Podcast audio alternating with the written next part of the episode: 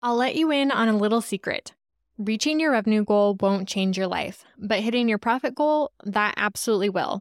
If you want to build a life first business this year, you need to create more margin, both in your finances and in your schedule.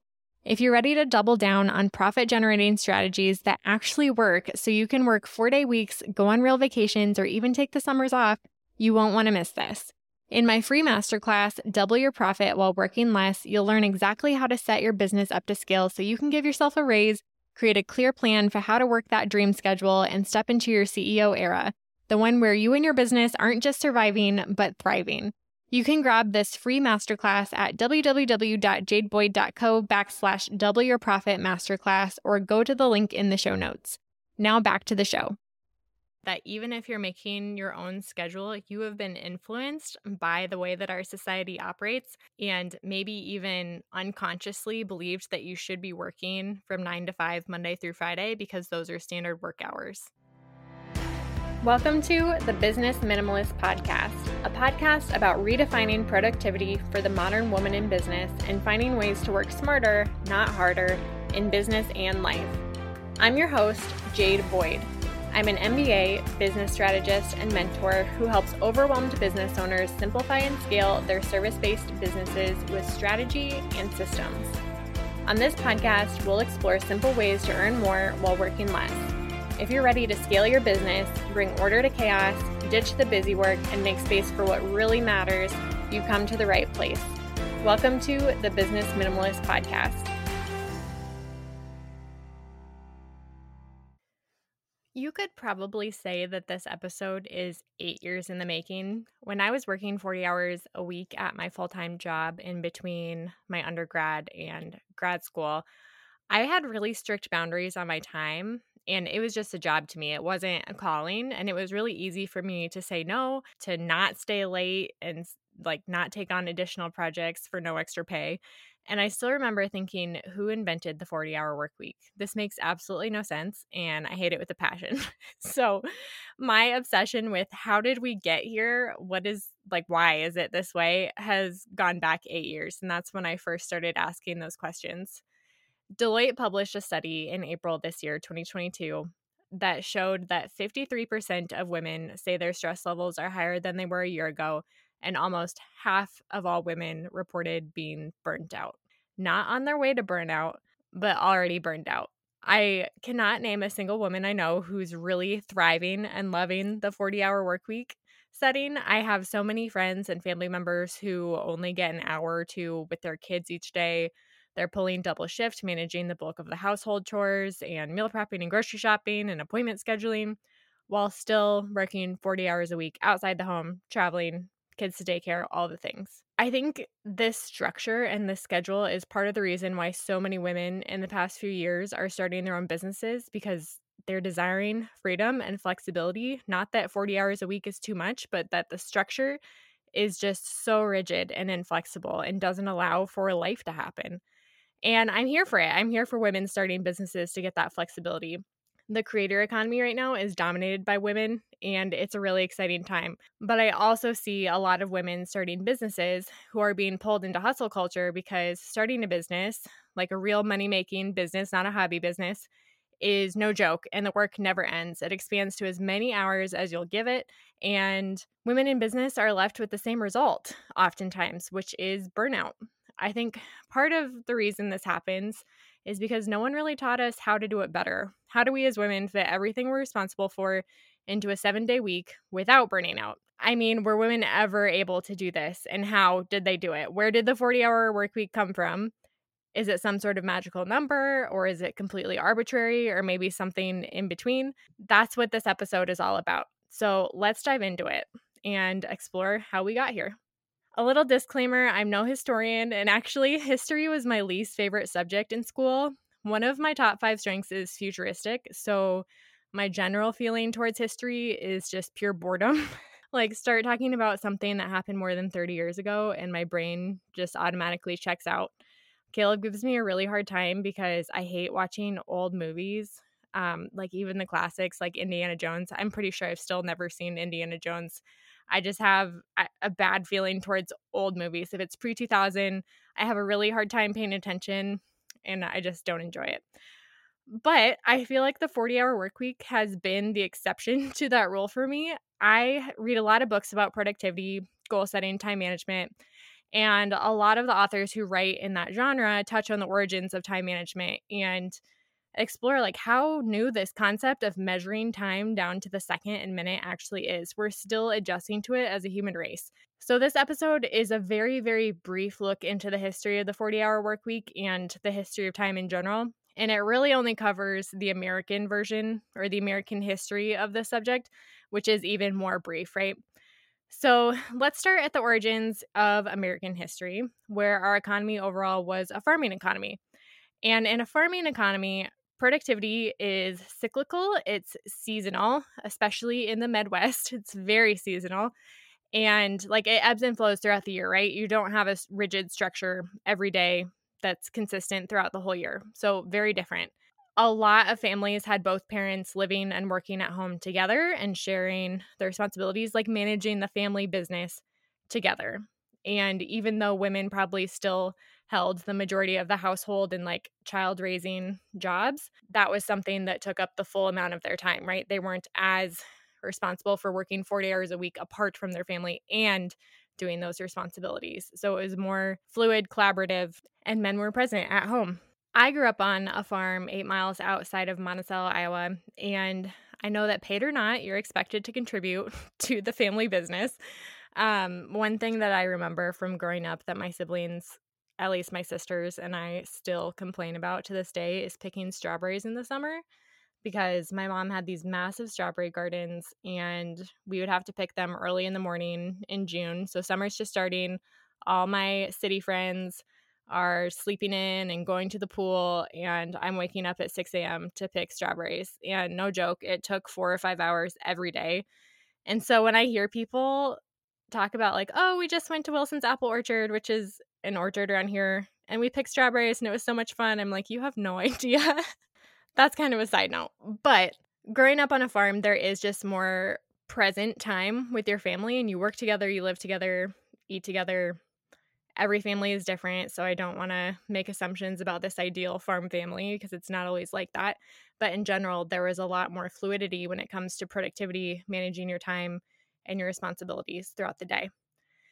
Also, in a farming economy, productivity is money. So it doesn't really matter how many hours you put in, it matters how much you produce based on what you're doing, right? It doesn't really make sense for a farmer to log how many hours they're working because it doesn't matter all that matters is what they produce. That's where the money is. And so it was an economy where, again, productivity is se- seasonal and cyclical, and also productivity is money, not time. And then enter the Industrial Revolution, um, which is sometimes called the Second Industrial Revolution because the first one happened in Europe. But the American Industrial Revolution started in like the late 1700s ish and it, for the first time ever, men were spending a significant amount of time away from their families every single day, year round. Again, not cyclical anymore. It's every single day, year round. And women took on the household and parenting responsibilities by themselves, with the men not being present many hours a week, year round. By the 1800s, it was common for people in manufacturing to work nearly 100 hours per week, between 10 and 16 hour shifts over six day work weeks. And it's a switch in the value of time because time is now money, right? It doesn't matter what you produce, you get paid for your time. So the more hours you put in, the more you get paid. And there was a lot of labor rights activists um, who were active during this time because they realized 100 hours a week away from the home is not healthy for families or for individuals. And this is kind of where we see the shift down from 100 hours to 40 hours take place. Uh, side note though, I did find this quote by a an 18th century Welsh mill owner and labor rights activist named Robert Owen. And this quote was something he said in his fight to have fair labor rights so that people weren't working 100 hours per week and were getting paid adequately for that sacrifice. He said, eight hours labor, eight hours recreation, eight hours rest. And that's just really funny. I laughed out loud when I read it because who in today's world has eight hours of recreation and eight hours of rest every single day. Nobody, absolutely nobody. And so, this idea that you could have eight hours of labor, and that means eight hours of recreation and eight hours of rest. Like, this is what the 40 hour work week would be, right? Every day, well, five days a week, is just a really antiquated belief of what time looks like and also completely discounts the amount of work that is done outside of paid work in the home, especially for families with kids. So, again, after the Industrial Revolution, time is money, and you might have heard people talk about the time economy, and that is what we're talking about here. So, by the early 1900s, so we're skipping like one one fact per 100 years, I guess, because that's my limit in historical research, apparently. But by the early 1900s, many industries had adopted the eight hour workday, but most were still working six days a week. So that would be a 48 hour week. And that continued until 1926. And Henry Ford is the first one in terms of manufacturers who reduced the number of work days required from six days to five days.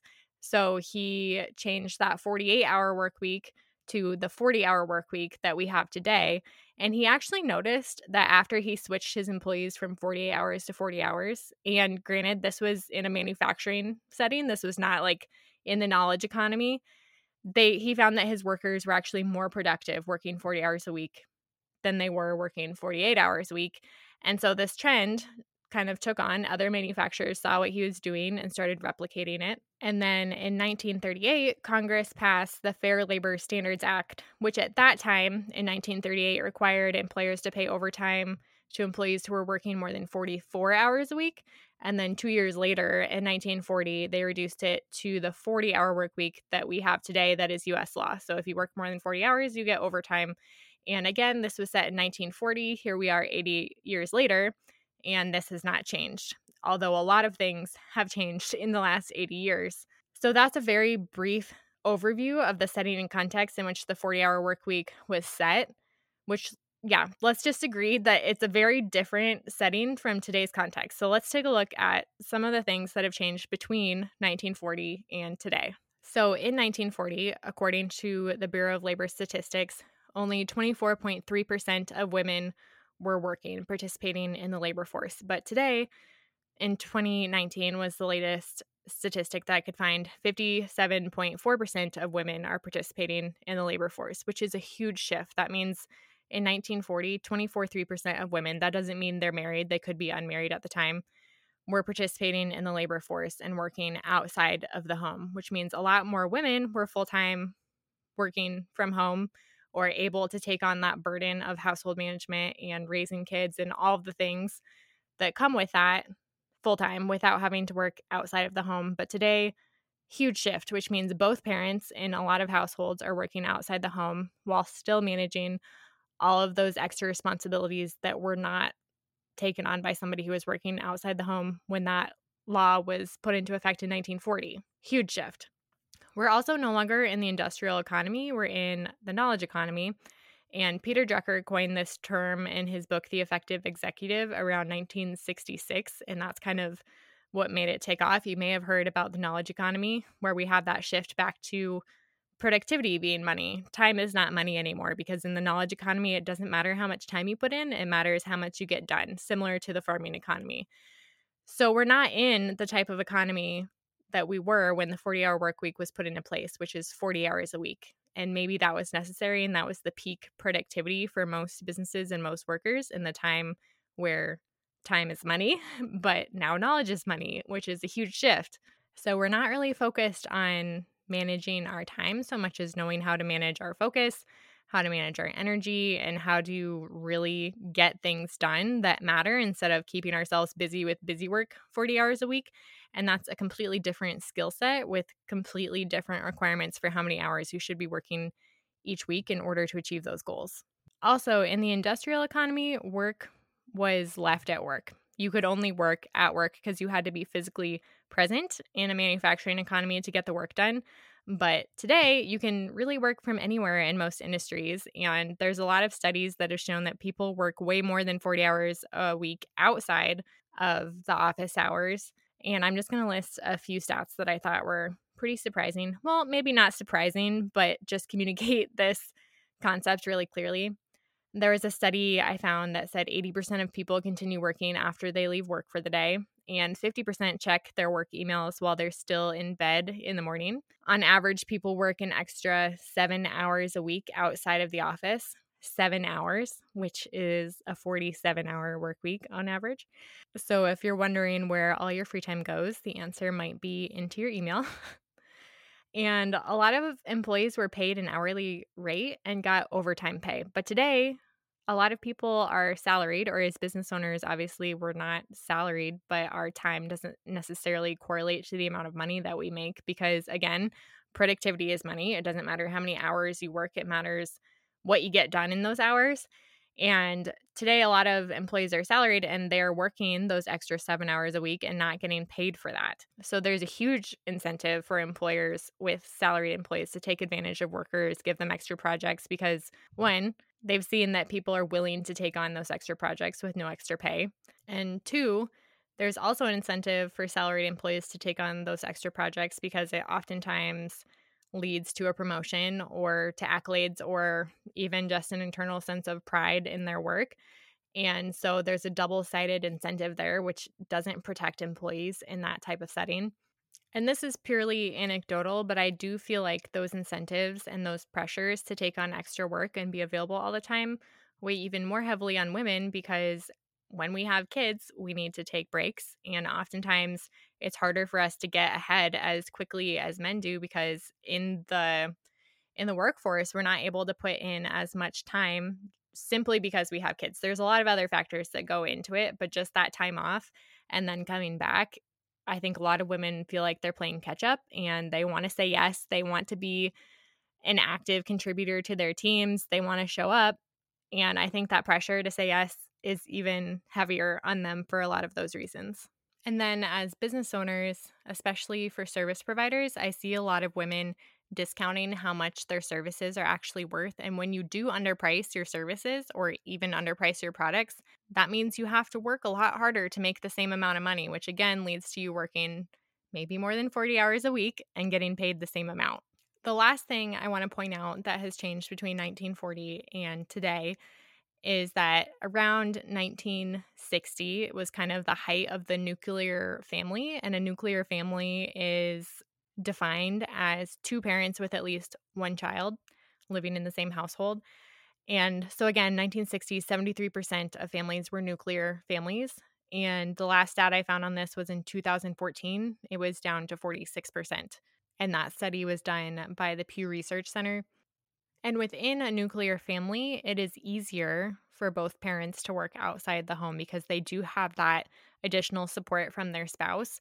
Not that it's easy, but now we are moving away from the nuclear family, and there are so many non traditional families, either single parents or people living with extended relatives, grandparents raising kids, blended families with stepkids.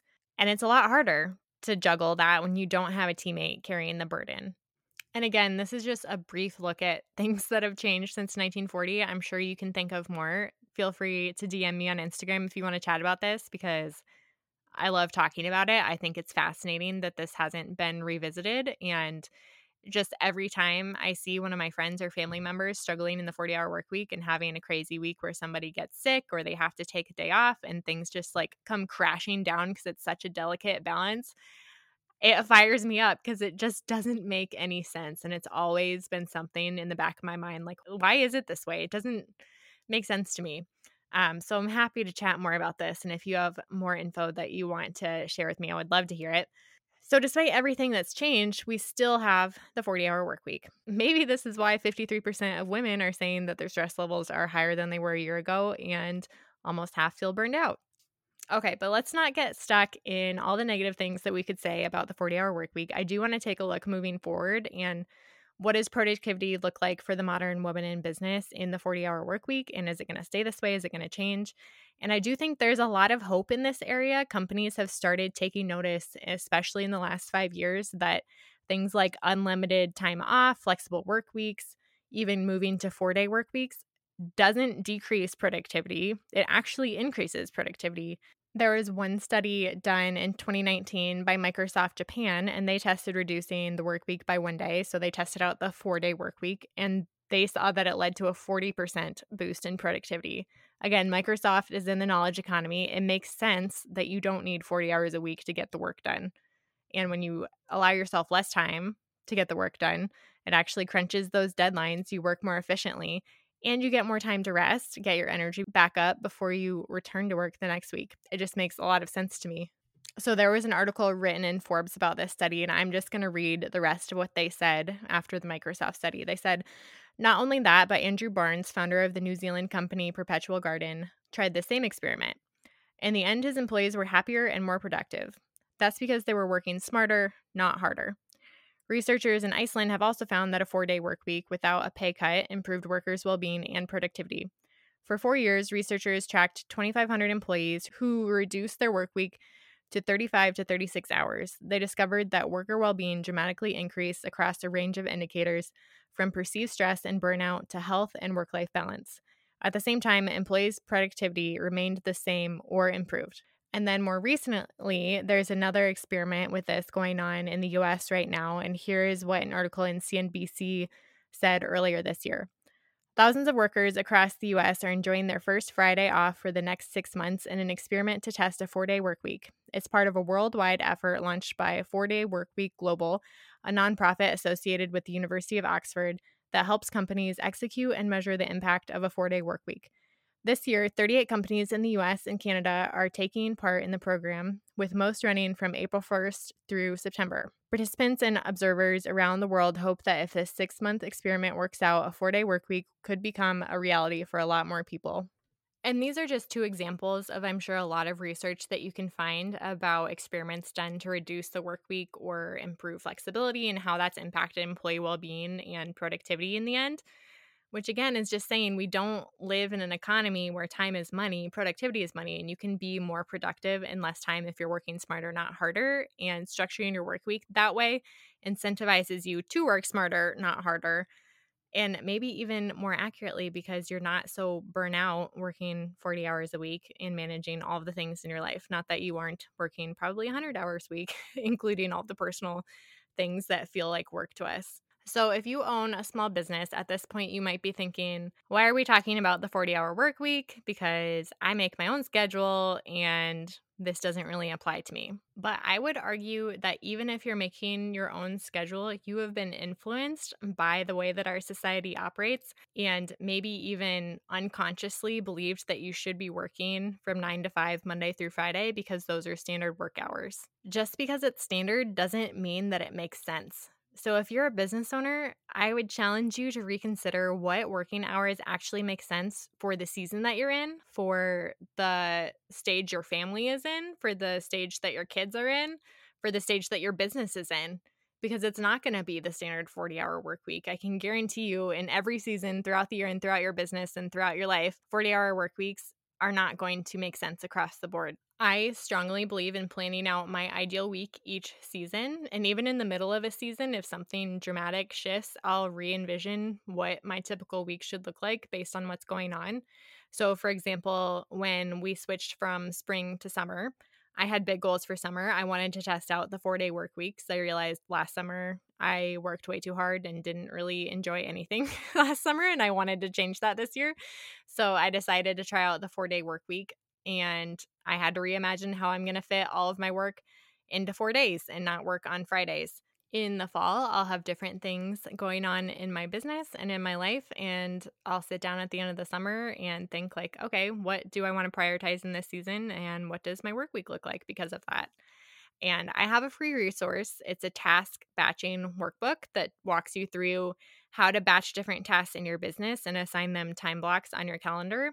And that's really the underlying structure that I use to create my ideal week. I batch my tasks that are happening in my life and in my business in different categories. And then I assign those categories a time on my calendar to make sure that I can fit those things in every week or every month where they make sense. And there's an ideal month layout and an ideal week layout in that free guide that I'll link in the show notes. So if you want to go through that process and reimagine your ideal week, if you're listening to this in the summer or later on, whatever season you're in, go ahead and download that guide and it'll walk you through how to batch your tasks and create that ideal week. I also recently worked with a client who was really struggling to create her ideal week and figure out how all the pieces in her life as a mom and a business owner and a photographer fit into the schedule when her schedule is constantly changing.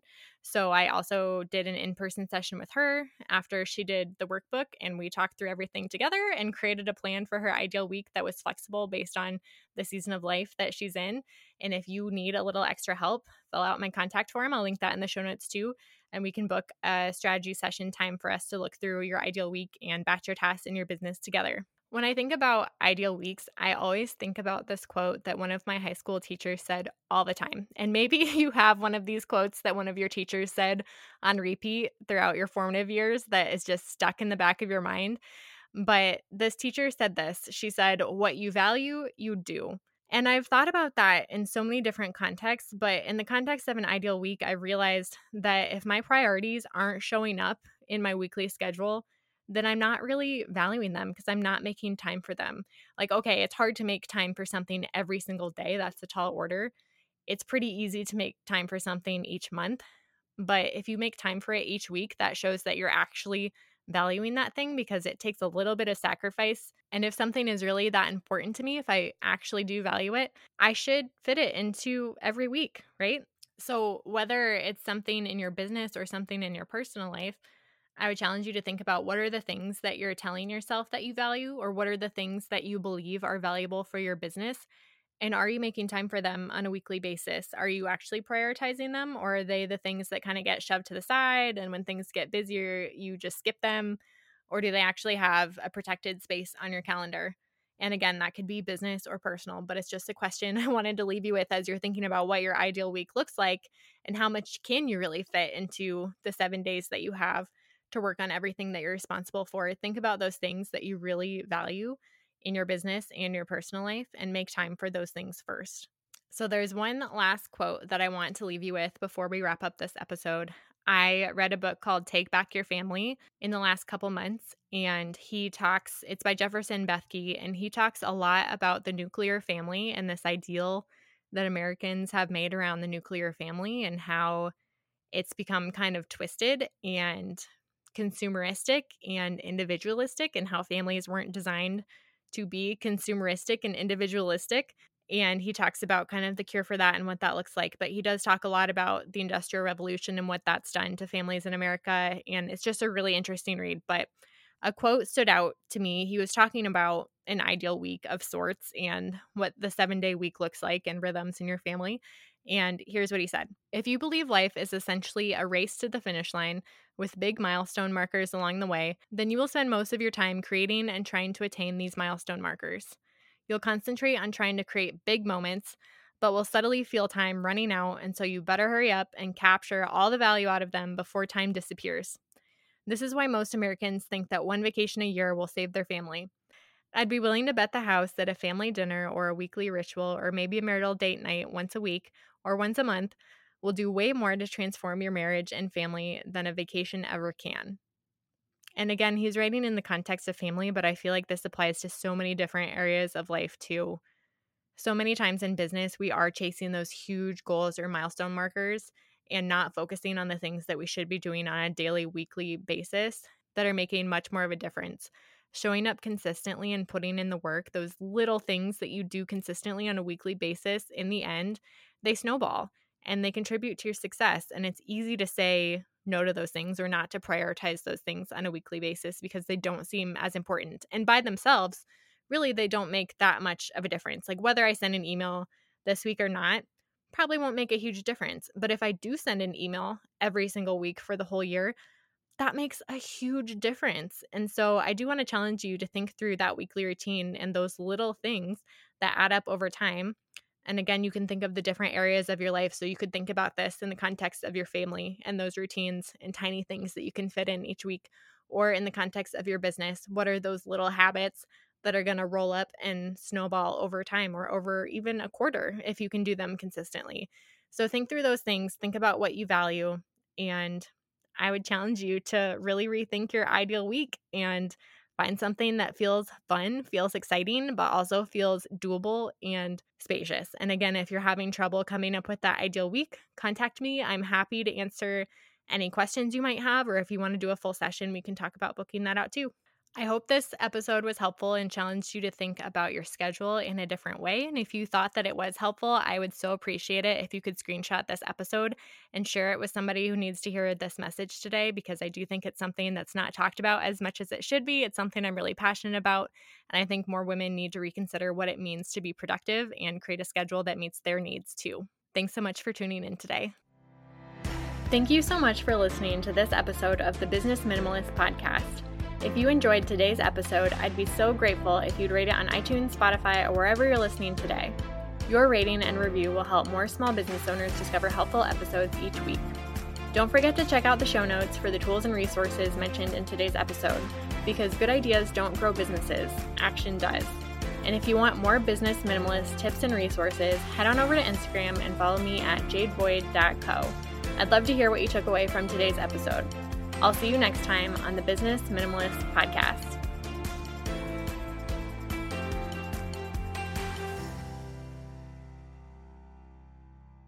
The number of women burning out is at an all time high right now, and I'm on a mission to change that. If you're a service provider who's feeling overwhelmed, overworked, and underpaid, don't let another year go by staying stuck. The Business Edit is a 12 month group coaching program that helps you declutter your business from top to bottom so that you can have shorter to do lists, a clear strategy to scale, and know exactly what to focus on each week to drive results in your business. You'll end the year with the business that you've been dreaming of building, one that gives you your life back and pays you more than you've ever made before. In the program, you'll follow my signature five step method for scaling your service based business. You'll get business minimalist strategy marketing, systems, and productivity roadmaps that are simple to understand and easy to implement. Plus, 12 months of customized one on one coaching to help you every step of the way. Join me inside the business edit at www.jadeboyd.co backslash coaching and get my step by step blueprint with everything you need to build your dream business in 2024. Now back to the show.